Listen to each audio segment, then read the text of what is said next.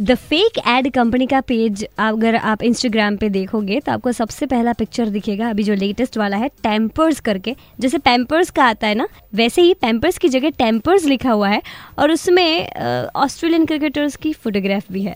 Super hit science three point five ad five पर this is online with Nishita और आज हमारे साथ है द फेक एड कंपनी जो इंस्टाग्राम पे एक पेज है, जो बहुत सारे ऐसे यू नो फनी विटी और सरकेस्टिक एड्स बनाते हैं, बहुत क्रिएटिवली राम्याख जैन तो सबसे पहले तो हम आपको एक टॉपिक देना चाहते हैं। आप उसके ऊपर अच्छा सा, बढ़िया सा कुछ बना के दीजिए, जैसे कि विजय माल्या है।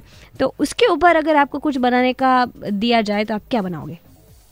विजय माल्या के ऊपर कुछ बनाने के लिए जी उनके लिए मैं एक वेडिंग इनविटेशन कार्ड बनाऊँ क्या बात है बहुत सरकास्टिकली हाँ। उसको प्रेजेंट करूँ हाँ।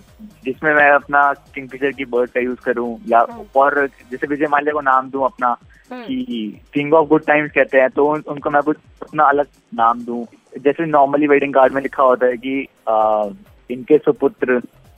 और ये नाम होगा तो फिर मैं वहाँ पे लिखूँगा कि सारे फ्रॉड और सारे मतलब जो भागने वाले लोग हैं फ्यूटिटिव हम्म। वगैरह इन लोगों के बाप हाँ। विजय माल्या वेन्यू का सोचा था मैंने वेन्यू हम्म। में हम लिखेंगे।